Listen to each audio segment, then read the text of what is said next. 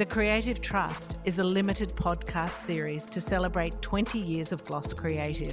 Together with our stellar alumni, we'll share everything we know to be true about the creative process and the business reality of running a small but powerful design platform. Two decades ago, I started Gloss Creative as my creative platform for experimentation and exploration. What has ensued has been an endlessly rewarding creation of ephemeral installations, each one put up, pulled down, each one leaving an enduring mark on its audience. I learned early on that I could make audiences fall in love with environments simply by making them feel and experience something memories that lasted long after the physical immersion had gone. It crystallized my long held belief that your business plan is to harness your unbridled creative force and that creative renewal is your most powerful weapon over time. Welcome to the Creative Trust. Here we are in season two, and we're up to episode four already. This is too exciting. I have assembled here today in front of me the incredible team from Willett Marketing. I've worked with Willett for quite a while now, probably at least 10 years. Let's let's say 10 years, I'd say. I first met Willett and we did some very great fun marquees together. I guess I love working with Willett because of the energy that they bring to every project that they do. Together with Ros, we've got Laura Burnham, Laura Crocker, and Laura Nathan It's obviously the joke that Ros always has. You can only work at Willett if you're a Laura. And they have, I believe, had up to five Lauras. Is that correct? um, which is great. So the energy and the feeling and the culture of the team is something that Steph, Jahan, and our team and Luce notice when we work with them. Everything is possible. Everything is fun. I guess they're very finely honed skills make everything a joy and kind of effortless. And I think together today we are talking about what event managers do. So I think it's really great for us. Obviously, this team are both creative and event managers. So, what I'm really interested in today is to find out how this sort of beautiful mix that they have of right and left brain, how that comes together. As you know, my health premise is about understanding how you got creative, how you got to where you are. So I guess, Ros, we can start with you because you started this, um, or your family started this 30 years ago. How did you grow up? Well, I did grow up in a, quite a few countries. I was born in Australia, lived in KL, lived in New York, ended up back in Melbourne. I think I've always just had a bit of a creative bone. I actually started in film production and did a lot of photography, and I ended up teaching, and then I ended up joining the family business. So I think that there was a whole communication side with the teaching part of it, but then also the production and creative skills that come with filmmaking and photography, imagery, making images, probably melded to when I joined the business. And, you know, there wasn't a straight path at all. It just came together. And when I first joined, I had no idea if I was going to be any good at it at all. But I think a combination of people's skills and creative, and as I said, a bit of organisational skill as well, just came together. And tell me, you've mentioned that it was a family firm. So, really interested to see when you were even younger, were you cognizant that your parents worked in a particular field? Or, and how did that creativity, was there any of that from an early age that sort of you noticed, or you didn't really notice it when you were a kid? No, ab- absolutely. My father was an ad man. He was actually Ooh. a madman, Madison Avenue. Beautiful. for a while. Oh, that's too cool. So, cool. and he was totally service driven. He was an account service guy. Um, his clients were would come sailing with him. I went to the football every Saturday with the client from Nabisco, Chips Ahoy, all of that. That was all part of my childhood all of his products, we could only have his, the products that he worked on in the house. We were really told off if we brought anything in that was a competitor. And I have quite a, you know, a very strong memory of all of that. Um, and so when the business started, my father and brother started it, that culture was very much embedded. So the whole service and client loyalty and understanding the client business was very much started from him and it stayed within our ethos, you know, ever since. Wow, that's bloodline, isn't it? It's total bloodline. I love it. So, Laura Burnham, Yeah. how did you get to be who you are? Um, I can't wait for this story. um, well, uh, similar to Ros, it has not been a straight line at all. I was so loud at high school, it was kind of, I was always told, you're in PR. There was no such thing as event management in late 90s, so it's you have to be in PR. I wasn't good at the spin though. I didn't. I was never really good at the uh, at the uh, Bullshit. uh, yeah, I kind of I have I, I can't tell a lie. I'm pretty what you see is what you get. So PR wasn't there. I, PR definitely wasn't for me. In Year 12, you do a gap test, which is kind of you answer a lot of questions and it spits out essentially this is what you should do. and in the gap test, it came out as either a florist or a policewoman. And I mean, the first thing mum said was, no, go back, do it again. what else is going to come out? Not happy. Not happy. Um, but now that I think, like what you were just talking about earlier around creativity and organisation, I mean, there uh, those two that spat out are so perfect for what we do. The florist is the creative side. The policewoman is the organisational.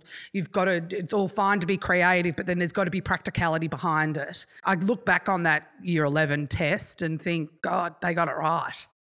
How how incredible! yeah. It is when you sort of only see those things in In hindsight, yeah, yeah. exactly. Yeah. And uh, as a child, did you grow up in the country? Yes, I did. I grew up um, in a small town called Deniliquin in New South Wales. I grew up on a farm, so there was freedom in that, and you know, driving cars when we were five or six, as long as we had our stack hat on, we were allowed to drive. Safety the- first. exactly. yeah. So I went to I went to boarding school when I was 11 years old in Year Seven, and that was I mean we just grew up really quickly and learnt responsibility, but also it was a camp with all of our friends, so it was just fun every single night and every weekend and and innocent. We were 11 years old and just all girls bunking in together in dorms and um, so I think my fun personality I think definitely started way back then and those girls are still my best friends, my ride or dies to this day That's as well. lovely. So That's it's a it's you know it's a 30 year friendship and they know everything and, and they yeah every time I see them I feel young again because it was 11 when we first met. So Perfect. Yeah. Perfect. I love it. thanks. What about you, Laura Crocker? Well, I come from actually quite a creative family. Um, my mum is actually an artist. Um, but even though the, uh, my dad's a, a doctor, he also is really creative. He's got creative outlets, and um, definitely in the kitchen, cooking is a creative outlet that my whole family share. So, and I think that's a common theme of your podcast, really, is food. Um, and so, food, I think, you know, creatively, my family love planning a menu almost as much as we love sharing one and, and cooking together. And there's always a great sense of celebration and occasion when we come together. So I think that has been a big sort of part of my background and kind of, yeah, landing where I have. So And have you always had that sort of logistics vibe? Uh, you know, yeah, I like- think it's funny when you were saying like the left, the relationship with your left brain and your right brain, because um, you know, within my family, although we're creative, like we're also very um, what's is it right brain or, le- or left brain? Which is the yeah. creative Right brain one? is creative. right brain is And left is organization So a lot of the members of my family actually have left brain careers, so they're engineers and doctors and things like that. But there's definitely a balance because yeah, I th- I feel like I've definitely got both. Like I wouldn't even necessarily describe myself as creative. I would say that I am more practical, but there is definitely that creativity even in the practical kind of ways that we work. So And when did that start to show? Was it something at school or you know when did that when did you start to get the feeling of oh this is well, I like I think that sense of fun that Laura has talked about is is always been something that I've had as well. Um, and I had a failed attempt at university where I dropped We've all out. had Yeah, we've all those. had those. so I dropped out first semester, um, but I was just Tell them what you were studying, Laura. I was studying quite randomly agriculture, and tell me agriculture was kind of my vehicle to get into Melbourne University because I could see how much fun people were having at college. So I was successful. I got to college at Melbourne Uni and I was having the time of my life. So it was just unfortunately the study wasn't a part of that. so, you did ag- agriculture I did six months of agriculture, so one semester, and I failed spectacularly. Um, I think I had one subject pass on a 50. So it was a pretty, yeah, significant failure.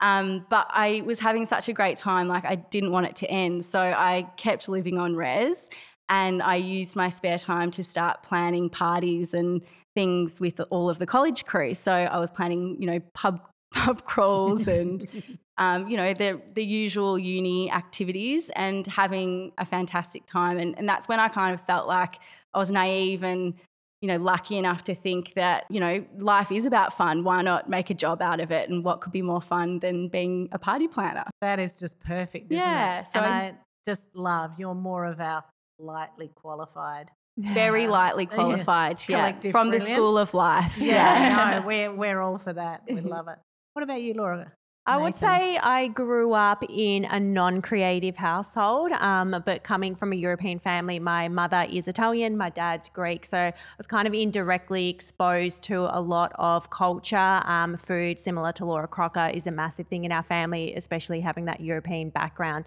And then I feel like I was just constantly always taking in my environments and kind of aesthetically pleasing spaces and kind of always up to date with what's on trend. I love kind of fashion um, and just kind of pop culture and just kind of keeping up to date with that. So I feel like that's had a heavy influence in kind of my creative side, I guess. Uh, and then always wanting to be involved in the fun as well. So, kind of again, I'm quite a loud person, not as loud as Laura Burnham, but I'm from one of four in my family. So, you've kind of got to speak louder and louder to be heard. So, I'm kind of, yeah, being that loud person and wanting to be involved in the fun and what's happening around me, where do I need to be, and where is the action. So, I think that's kind of influenced where I am now. and when did you work out like what was that moment where you just all those things you know aligned for you and you you actually were like okay event management is something for me like to do this I think actually quite late on. So I went through uni and completed a Bachelor of Commerce, um, a, a triple major in marketing, HR, and management. So kind of quite dry uh, compared to what events is and that creative side. So I think till I finished that degree, started traveling, I think that's where I kind of fell into Willett and found found my place at Willett, which is really incredible and kind of just really exposed myself to the industry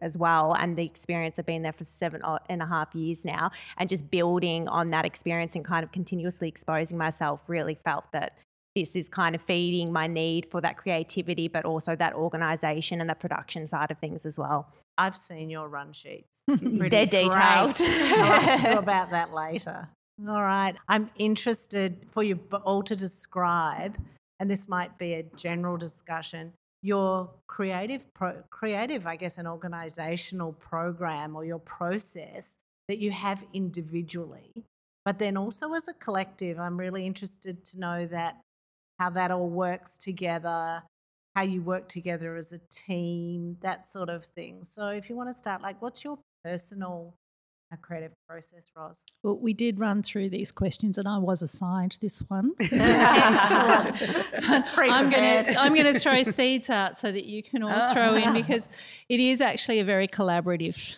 process that we take, and we we went through. We took the advantage of time during COVID to actually do a whole lot of things around our systems and processes, and creative was one of them. And we kind of, you know, some people say they're not creative, they're better at this or better at that. But I actually believe, and I think we've kind of explored that everyone is creative in their own way. you know, problem solving on your feet at an event, something goes wrong. That is creative thinking, oh, finding the lateral solution when X doesn't stand up the way it should.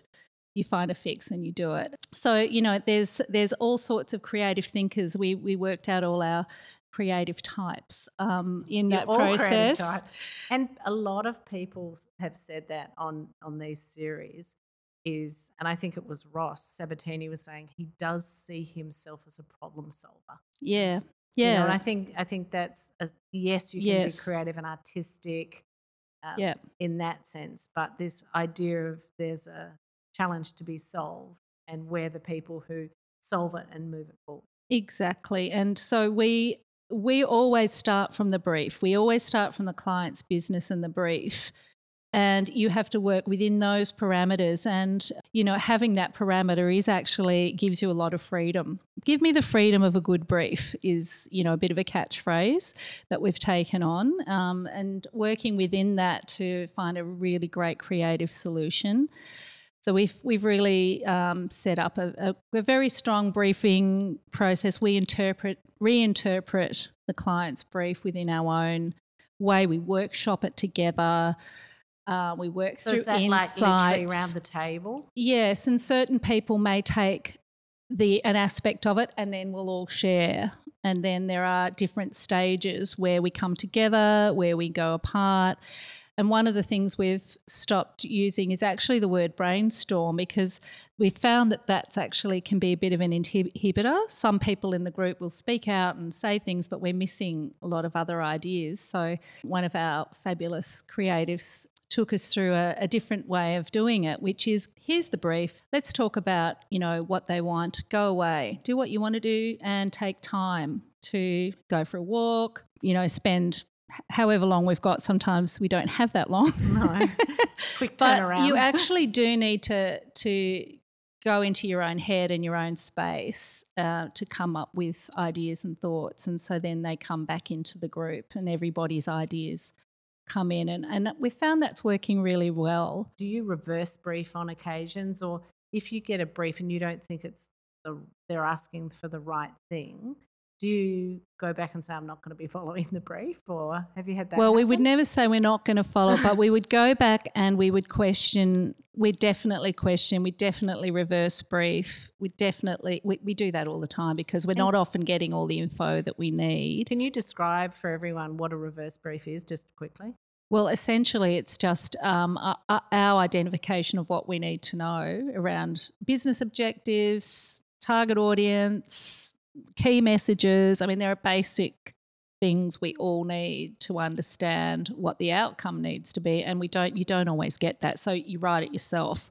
based on what you know about the business and what we think an out the, the best outcome might be and then we'll take it back to the client work it through with them and sometimes they say yes and sometimes they say no this is what we want and all we can do is our best so we always have that view with everything you recommend. If you think they're going down the wrong way maybe you recommend twice if it's really wrong. But eventually you just have to do what they want. And sometimes that can reflect badly on you because something comes out you know oh, it could have been so much better. But mm-hmm. that's the that's how it works. Yeah definitely. And i do think there is often i you know we've got the saying there are no rules. You know this thing of Yeah. know, if it's not quite the the brief's not quite right then we do go back and say look i think it could be this there's this possibility that we could do this and make it amazing and sort of strive for the best we can yeah I'm interested to hear about um, the process of once you've got your ideas, how does it all, how is it all distilled and communicated? Well, we called Laura Nathan. I think, I mean, we, it's a very collaborative approach, like Ros has said, but I think once we've kind of nailed down and embedded an idea, it's then going and practically, can we pull this off? And realistically, with the budget that we're working towards, is it achievable? And time frame sometimes is a massive factor with all of that too. So uh, it's interpreting yeah, that brief and placing it into um, a really thorough presentation and deck that we would provide to our client and present um, in person over Zoom these days, thanks to COVID, uh, and then provide providing all the supporting documentation, so d- detailed budgets. And in addition to that, if something might not fit within budget, we're always offering that to the client and just saying, if you've just got a little bit more, we might be mm-hmm. able to achieve this. So if we had a little bit more time, we can do this. It's So always wo- good to ask because you It never know. definitely is, Don't yeah. second guess. exactly. and you Amanda, wanna- I've asked on your behalf. Yeah. quite a few times. Thanks, Laura Cooper. you Money don't want to can come. discount We're any idea. doing Yeah. So um yeah, definitely kind of presenting all options to client and just everything really thorough. And then from there it would be client feedback, revisions and updates, tweaking budgets, and from approval, then actually making it happen and getting it off ground. That's the biggest Yeah, thing. And that's in an where the work ideal is. world, the client saying, "Great, ticked Yeah. off. Do your thing. Yeah. We'll see you at the event." Yeah. Never happens. No, it never no, happens. that's why I say an ideal world. There's no ideal world. Yeah. No. I'm really interested to hear about the actual presentation. You you work with some pretty amazing companies. You work with um, executives, brand managers, CFOs, CEOs. Mhm. Talk to me about the confidence it takes to present.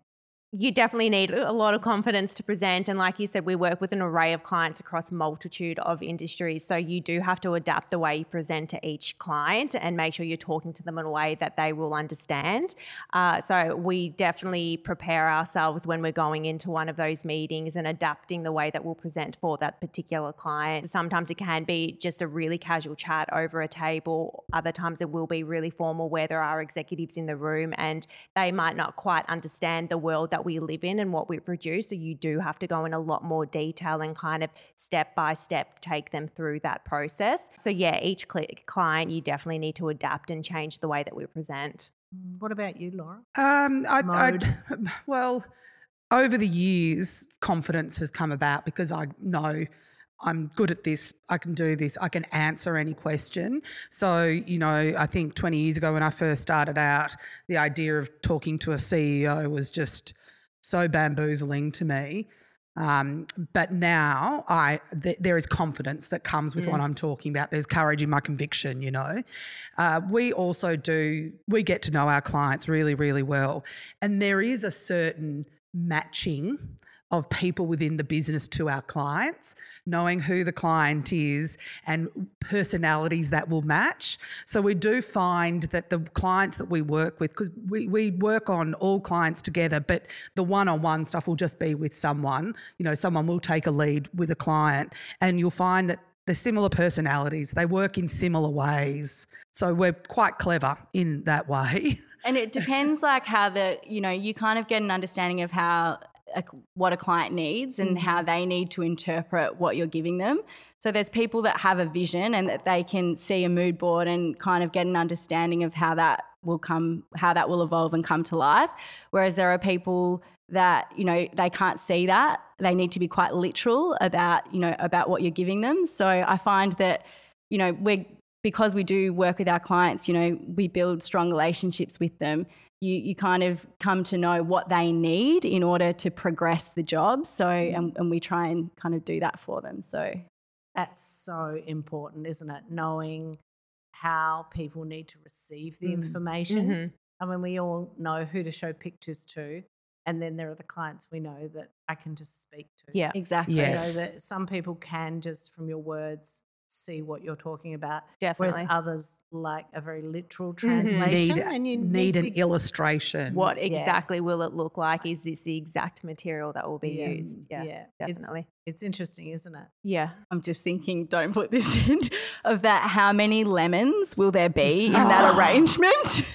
no. Talk to us about that. On, Laura. legal, we need to know. legal have an issue with, there the being more limes than, Than lemons, lemons. because the actual product is more lemony than limey. legal have an issue with that floral arrangement. Okay, so let's just have a chat while we're here about difficult clients or clients that are very specific. I think a lot of the time, you know, we call them difficult clients, but really, you know, sometimes there's uh, where they sit, there's a lot of pressure from above. Mhm. And, you know, they may not all have the skills that we have. How do you influence your clients to understand, particularly when I talk about when it comes off the page? You know, that moment where you've been looking at your presses, now you're standing in a space and we've got the lemon and lime situation. How do you educate your clients to understand and trust you with the right amount of lemons? when do you give up? Like when I do you was- let them win the war? When do you win the battle? you I was actually just about to say, at the end of the day, the brand needs to have what it needs, and they are the custodians of that brand. So I'm more likely to let them have what they need. And if that means, I, I, there's also a point where I try a lot of the time not to get too attached to creative ideas and uh, e- especially in the lead up because we all know that we actually get to the event and what was on the paper actually doesn't work within the event space.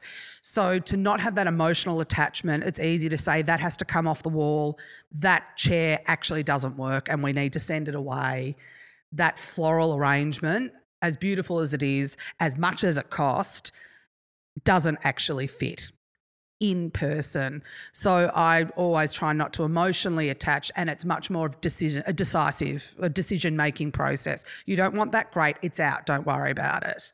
You want mm-hmm. more of this, great, we'll get more of that. I've noticed that with you guys that you check your egos at the door. And I think that shows, like you're saying, you don't hold on to it for too long. You know, you, you I've seen you push for things, but you sort of at some point go, let's move forward. Yes. Um, and I, you know, um, I've noticed this kind of leave your ego at the door thing, and it's it's really powerful, I think, and Uh, it's a to me it's a sign of emotional intelligence. Thank you, that Yeah. that you can pull up and understand that it is a brand job that you're doing. Yeah, yeah. That's, that's exciting. It's And I think we're not doing our job if you walk into an environment and you know straight away this is Willett because we're putting our Willett brand on it. What the Willett brand is actually the production of it And the how level of smoothly- service. the level of service. It's not a look. Or how the brand sings. in the Exactly. space. You ca you know there you know there are some where you walk in you think oh so and so's definitely done this. You would never know hopefully with our events when you walk into it this is a Willett event. If you walked back a house and saw how organized it is back a house, hopefully that would be this is a Willett event. I love it. Yeah, but not the front of house. Yeah, no, that's Yeah. that's that's a beautiful thing. Um, speaking of organisation, we mentioned run sheets. Just describe for everyone what a run sheet is and why it's an amazing tool for you to use. The run sheet is your Bible, your event Bible. It is everything that you absolutely need to kind of execute an event on ground. So it uh, will have your timing. So nine o'clock you're on site, 10 o'clock X is coming on site to install, and then we it over into these are the event timings, and the event is now live and breaking down that down depending on what event elements there are. There are a couple of different versions of run sheets. So that's kind of a very top line. You also have your detailed production, which covers everything bump in, bump out, your suppliers coming in and out. And then sometimes you do have a third one, which includes all your AV elements that happen throughout that live event as well and focus on those AV channels if it's screen content, different music, entertainment coming in and out as well. So it is your event Bible. Everything kind of should be housed in there. I even include a shopping list in my run sheet. So if I'm on site and I need to be running around, I can tick that off and know I've got that actioned. I love it. That's super efficient. I am really interested to hear about your favorite projects. I want to hear all of the stories. I want to hear the horror stories. Who would like to start? What are our favorite projects? And we were just discussing before we started this how many amazing projects we've actually worked on together. Together. Mm. Yeah. Mm. So keen to see hear about the fun, your funnest project you've ever done. I I want to start with Meccaland. It's always my favourite. Why is it your favorite? And the reason is um, essentially it was an incredible team of people from the senior client that we dealt with, the beautiful agencies that we worked with, the whole team, the content of it, every single person that was involved with it really were just great people who we just got on with it and made quite an incredible and it was an incredible outcome. It was. It was, yeah. And for the people who haven't been to Meccaland, it was a four day beauty junk, junkie festival. How many brands? Uh, Hundreds, I would Hundreds. say. Of, yeah, hundreds of brands in one space. And it was experiential, immersive. It was literally like a Mm, playground. for And and we were not a beauty product. We were a dry brand that should have failed miserably there. And actually, we were voted the best activation two years in a row at that place. And I remember how you how you went about that, and you know, you we worked together and we said, okay, we've got this really dry brand.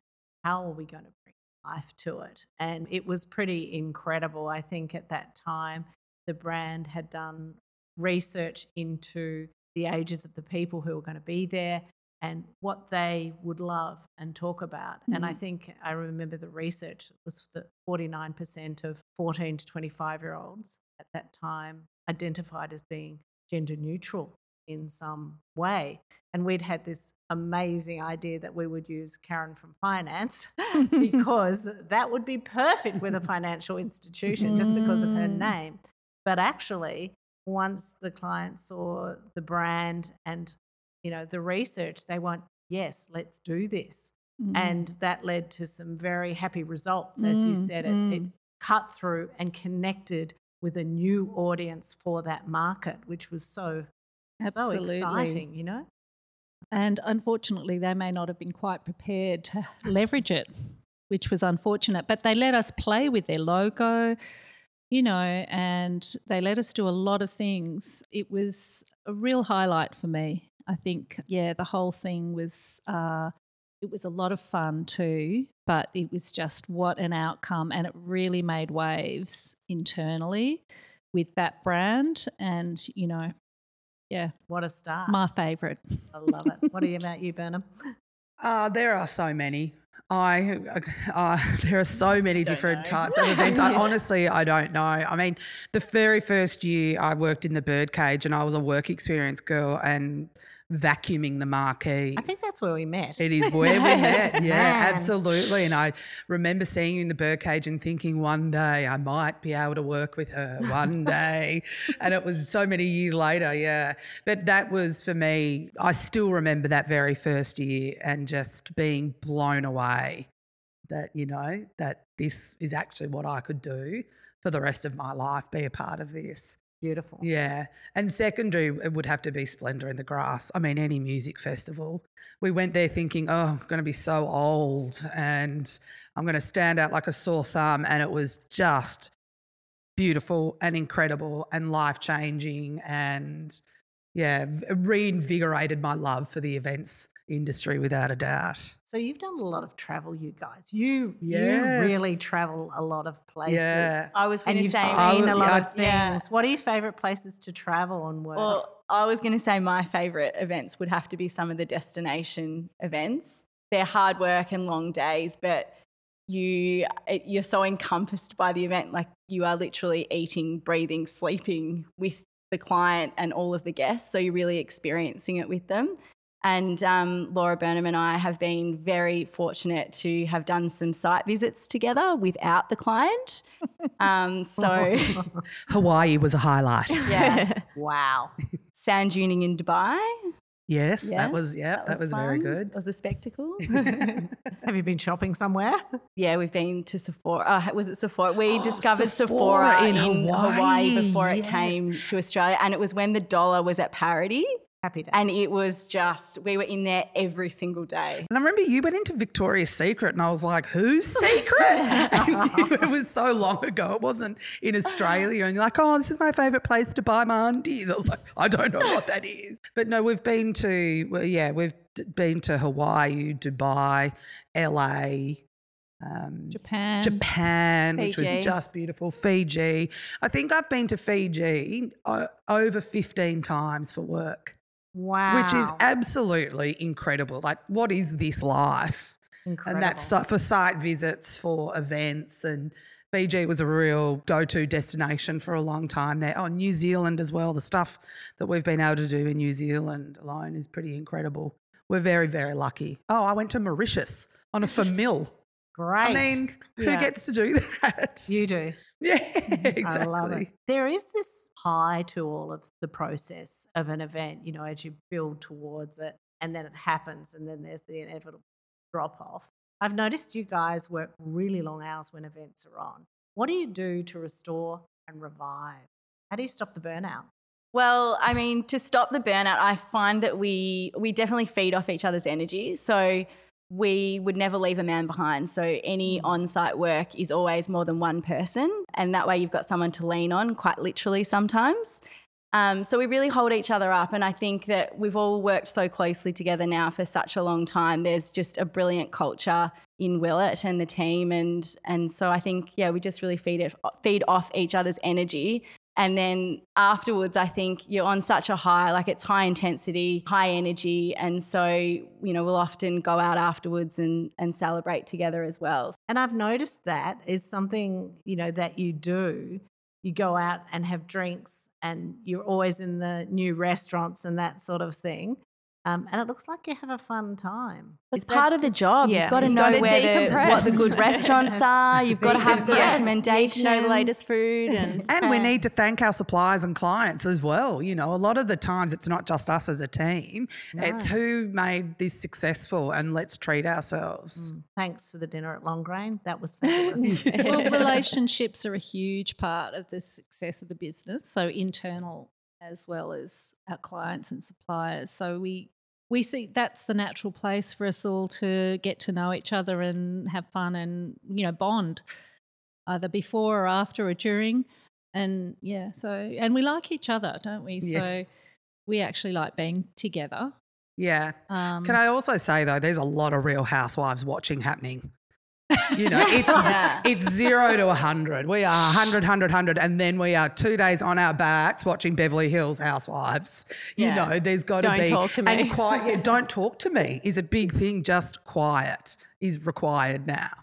There's That's always a so day important. in lieu. Day in lieu. They work either weekend, then there's time off to recharge, Recharge. get Yeah. ready and for it, the it next. ebbs Have and flows. whatever. Like you know, the industry. You know, there's a major event on, and it's you know, you always know that November, the start of November, Mhm. is is full on. Um, but then naturally, you know, we usually have a few weeks kind of wind down following that. So there's always time to sort of collect yourself and get ready for December. I love it. You've got to be ready. You've got to be ready. I've noticed that over time, your business has had some really long term relationships with brands. How do you get new brands? And obviously, to last 30 years, there's a way that you've acquired new business. How do you go about that, Ros? We tend to take the pro- the approach of relationships. It's organic. So people move within the industry and we were lucky enough when we the business started because of my father's relationships in with the advertising business of of starting our foundation client was a really big one, great big FMCG a lot of people working there, and we ended up working right across that business because we we've got a lot of diverse skill sets.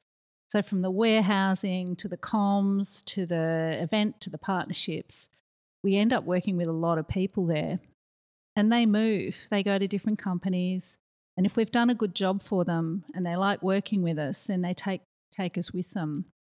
And that's and we really you know we love that because it's obviously you're we're always thinking about you know doing a great job.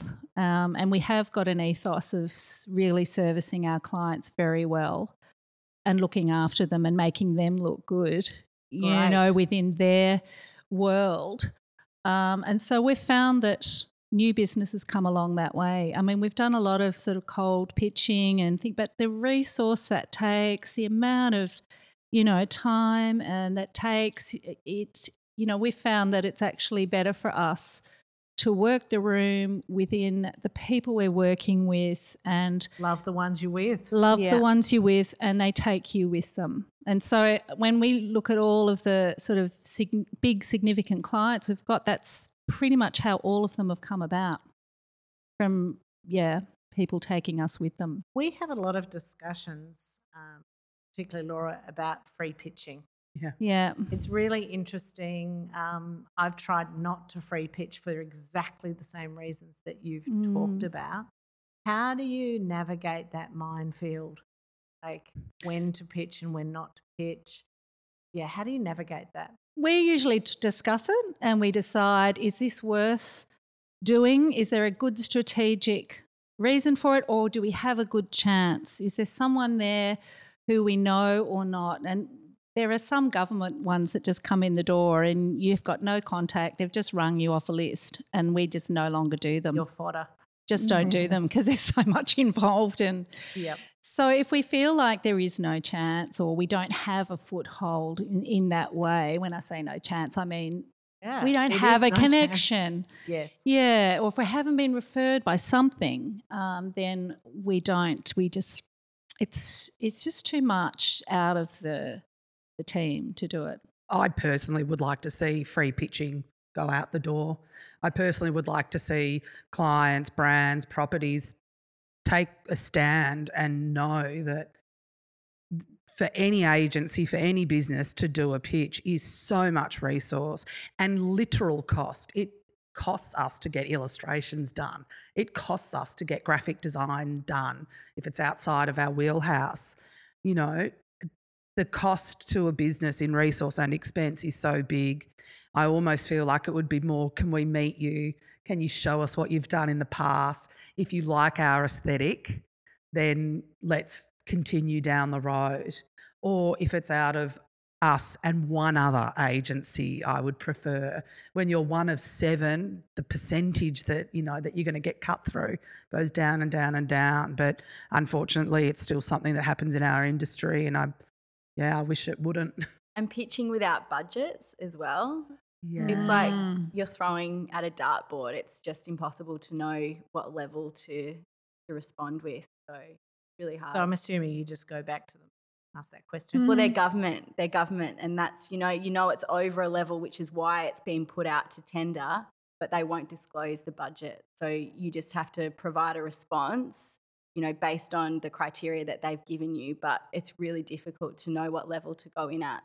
Lo and behold, you were too expensive, Yeah. so we went with someone else. Yeah, that's interesting. You want to be impressive, but you don't want to, Yeah. you know, Wow. put yourself out of the It's running. interesting because that would never happen in private enterprise. Yeah.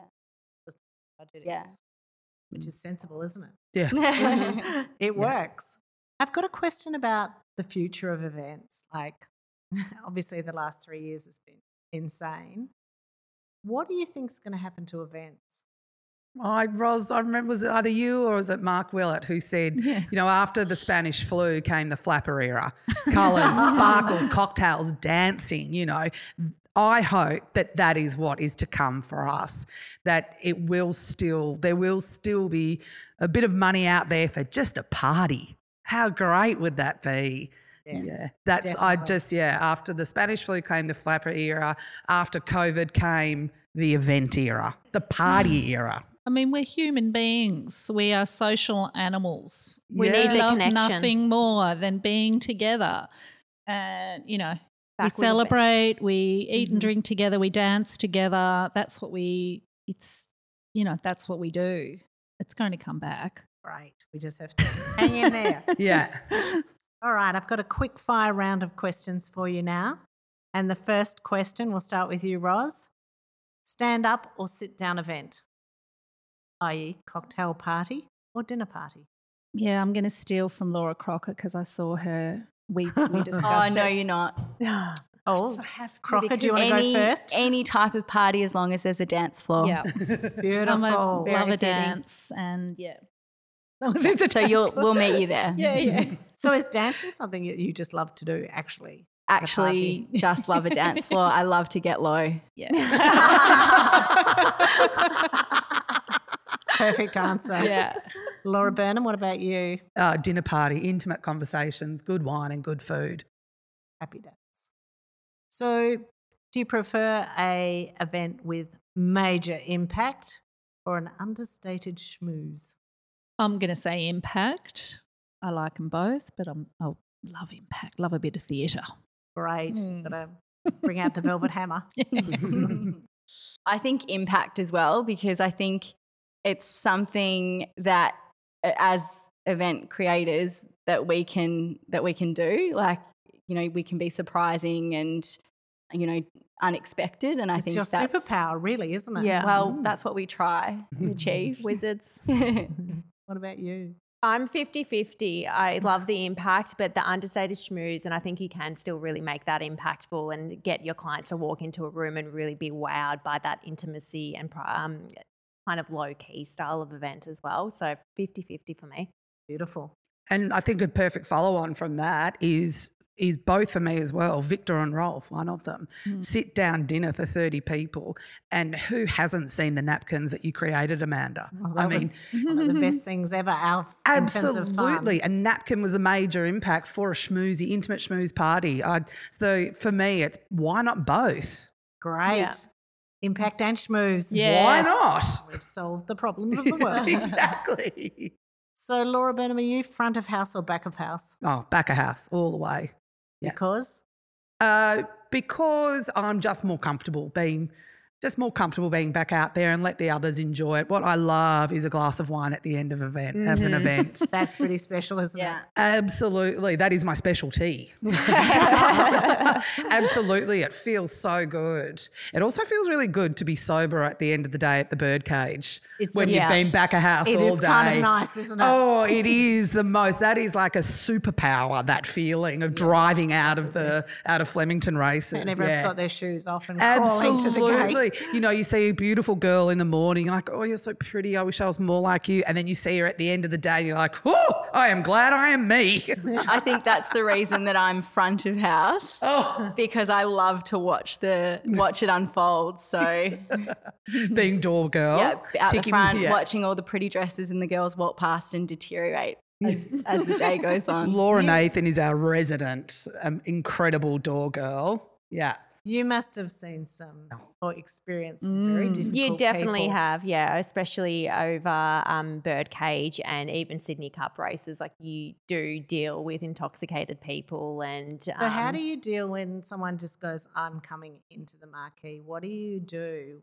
You've got to have the confidence to be like, I'm sorry, we're here to do a job for our clients. And if you're not on the guest list or a client hasn't said, yeah, they're fine to come in, I'm sorry, keep on walking. Like we we are there for our clients and they're the, the most important thing at the end of the day. So we refer to the client and if we get the green light, great. But if not, so sorry, go enjoy your day elsewhere. No ticket, no start. Yeah. You've got to be brutal in those environments, unfortunately. Oh, and you, really are good do. at being brutal. yeah, I can be brutal think when I need to. Quite enjoys that. That- that yeah. cat- There is. that That's the other key. You need to enjoy kicking people out. You do. You What a definitely skill. yeah. But I would say that outside of being the door gal, I'm definitely a back of house gal as well, just for the buzz and the excitement of everybody doing everything they can and running on adrenaline to get the job done. But then you want to be front of house for when those clients are walking into the room for the very first time and getting those reactions, especially when it's a full sensory overload. I love watching kind of, yeah, those reactions. And it is great when It people is. come in and they go, I mean, I always, I, we always have a double edged sword there. They come in and go, Oh my God, it looks so much even better than the drawings, which sort of is a compliment. Like, I didn't think it was going to look that Yeah. you know, it's like, but when cli clients, because you've had the vision and you've only had a piece of paper Yeah. to show for it, Mm. so that it's not surprising that they react so beautifully in a fresh way, as you're saying. It is kind Definitely. of beautiful as well. Yeah, for sure. That's good. These guys are all incredible event queens. That's what we call them. That's what I call them. They're event queens and they're all great, front and back of house. And Thanks, I am Rosie. not. I am not an event queen. You are the market I just queen. run Yeah. the business. yeah, you're the business queen. You can hire well. Yeah. I feel that like minded people find each other. Mm. And I think you're an amazing example of that. Mm. So I'd like to finish with what's your favorite quote? Who'd like to start? Okay, so mine is um, we're not saving lives. Brilliant. So when the shit hits the fan, there's your does. expletive. um, we just remind ourselves. And I actually had a like head of head of a very big FMCG, and something went wrong, and you know it was going to you know come back on him, and he just said, "Look, we're just selling fizzy water. We're not saving lives." And I just thought, "Love you." Love you. That's right Got it in you know, get it in perspective. That's right. And, you know, we've all done our best and something's gone wrong, but we fix it usually. And yeah. Great. Mm. What about you, Laura Crocker? Um, something that I heard from my Ulma recently, and it's never forget where you came from. And I think it's important because everyone started somewhere, and you know we're so reliant on the people that we work with, our suppliers, our our team, and and they're the people that you lean on when you need to. So It's true. The suppliers that we work with are incredible. And there's so many times when you go back, and just one more thing on the millionth thing I've asked you to do. Yeah. And it's Mm. sometimes it's cringeworthy, but you have to do it. And um, so many of their suppliers have so much grace, Yes. you know. And yes. it's uh, like you say, it's incredible to have that humility and that uh, care with the people you work with, Mm. and that's, I guess, what you're saying about. Yeah. don't forget who where you've come from. Exactly. And, you know, It's we're beautiful. really no one without our suppliers because they're the ones that we make our clients look good, but they're the ones that make us look good. Mhm. And They're if- the clever people. exactly. yeah. yeah. Yeah, exactly. So I think, and, you know, if, if there is a challenge or a problem to overcome, they're the ones that, you know, you need the support from to solve it. Mm. So true. We we always say to our new people, everyone gets respect from the courier to the CEO. Everyone's respected for what they do in their job and treated, you know, properly. so true. Mm. Wins every time. Or Nathan? Uh, look for something positive in each day, even if some days you have to look a little harder. I think really rings true, especially after the two years that we've been through. That yeah, you just got to look for that little bit of joy in each day, just to bring you yeah, kind of that piece of happiness. Perfect. Laura, Burnham?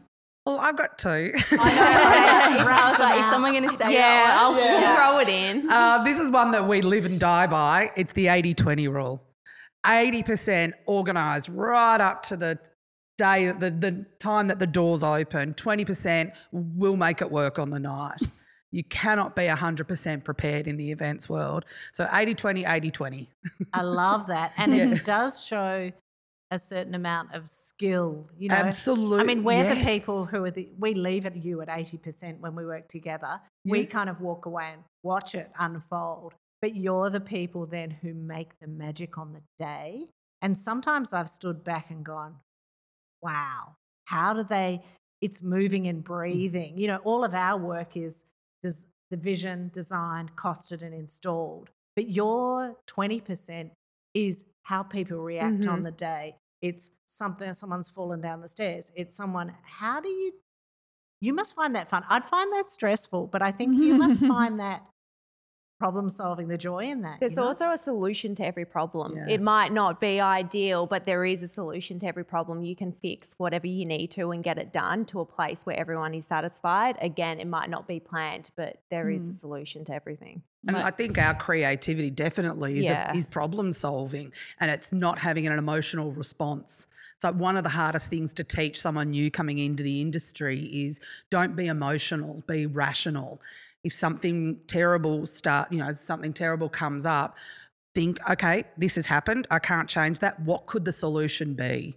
Yeah. I love that. Yeah, I love what you just said about, you know, that what we do is moving and breathing. That's so what events is movement and breath. and- people. yeah. We also have another say, which is like, okay, that's future Laura's problem. And future Laura is busy. the, the 20% is that future Laura, future Laura. Yeah, yeah. Uh, the other saying that I've got is that there's so much freedom in knowing that you are completely replaceable. I think it continually puts you into perspective and it goes back to we're not saving lives.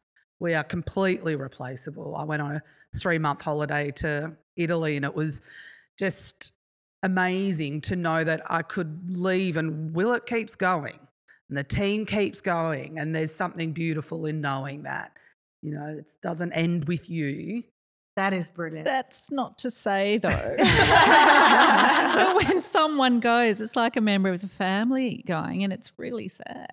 you Yeah. do operate like a family. Yeah. I- I definitely Yeah, get that do. vibe from you when I'm working with you. our average tenure is seven to 12 years or something Mhm. you know i'm 13 years in what are you crocker I'm 10, and even once people leave, they've got a tendency to come back. for Yeah. We've got this growing Christmas party. christmas party list. list yeah and nathan you're seven years Seven aren't and a you? half to eight, yeah, yeah. you know like we Speaks are a fam- we're Yeah. a family I love that. definitely I love that. Thank you so much for your time today. It's been such a thrill. Um, and I can't wait till we get this up next week. Thank you Very so exciting. much. Thank, Thank you, you, Amanda. And uh, we love you too.